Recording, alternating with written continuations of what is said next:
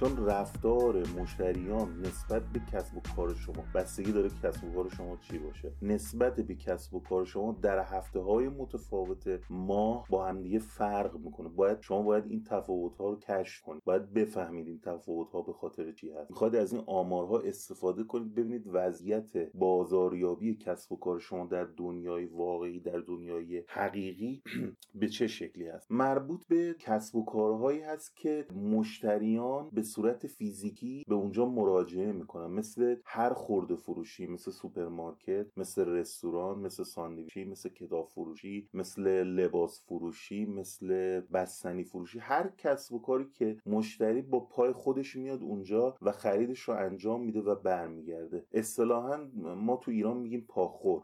در محلی که من دارم، پاساژی که من دارم فعالیت کنم، مثلا 65 نفر وارد فروشگاه من شدن و رفتم بیرون. بعد میام دفترمو نگاه میکنم، میبینم 15 تا فروش انجام دادم. از لحاظ تعدادی این مهم هست که من تونستم 15 نفر از اون 65 نفر رو تبدیل به مشتری بالفعل کنم، یعنی بهشون مشتری 4 ماه 5 ماه هست. البته بستگی به عرف کسب و کارتون هم داره، هست که از شما خرید نکرده در واقع شما اونو از دست دادید. آمار چی هست؟ آمار اینه که تا چند روز آینده شما رزرو هرچقدر کاهش پیدا کنه، یعنی یا من فعالیتم خوب نبوده یا بازاری هست که من قواعدش رو بلد نیستم و نتونستم طبق اون قواعد کار بکنم. به نوع کسب و کار شما بستگی به ساعت کار مشتریان هدف شما، بستگی به ساعت استراحت مخاطبان هدف شما، ممکن هست که واکنش این مخاطبان و مشتریان در ساعت‌های مختلف شبانه روز متفاوت باشه با یک کسب و کار دیگه. مهم است که واکنش مخاطبانتون رو نسبت به پست‌های مختلف اندازه‌گیری کنید. تعداد مشتری جذب شده از اینستاگرام، کسب و کار شما باید تشخیص بده که شخصی که برای اولین بار به شما مراجعه کنه یا با شما تماس میگیره، باید تشخیص بده که این از کدوم یکی از فعالیت‌های بازاریابی شما بوده. با توجه به شخصیت مخاطبانتون، با توجه به طرز فکرشون، سطح تحصیلاتشون، محل زندگیشون، کشف کنید اینها نسبت به چه کلماتی واکنش بهتری نشون دادن. پست‌ها رو شما ارسال کردید و آپلود کردید رو مشخص کنید و ارتباط اینها رو با واکنش مشتریان نسبت به فروشتون، نسبت به زنگخور دفترتون کشف کنید. اگر کسب و کاری داریم مثل رستوران یا مثل سالن زیبایی یا مثل مطب یا مثل